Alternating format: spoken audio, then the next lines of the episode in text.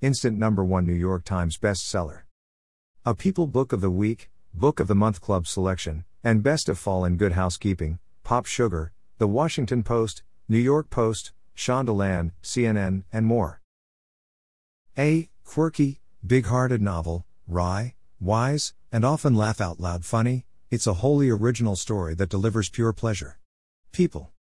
From the number one New York Times best-selling author of A Man Called Ove comes a charming, poignant novel about a crime that never took place, a would-be bank robber who disappears into thin air, and eight extremely anxious strangers who find they have more in common than they ever imagined. Looking at real estate isn't usually a life or death situation, but an apartment open house becomes just that when a failed bank robber bursts in and takes a group of strangers hostage. The captives include a recently retired couple who relentlessly hunt down fixer uppers to avoid the painful truth that they can't fix their own marriage. There's a wealthy bank director who has been too busy to care about anyone else, and a young couple who are about to have their first child but can't seem to agree on anything, from where they want to live to how they met in the first place.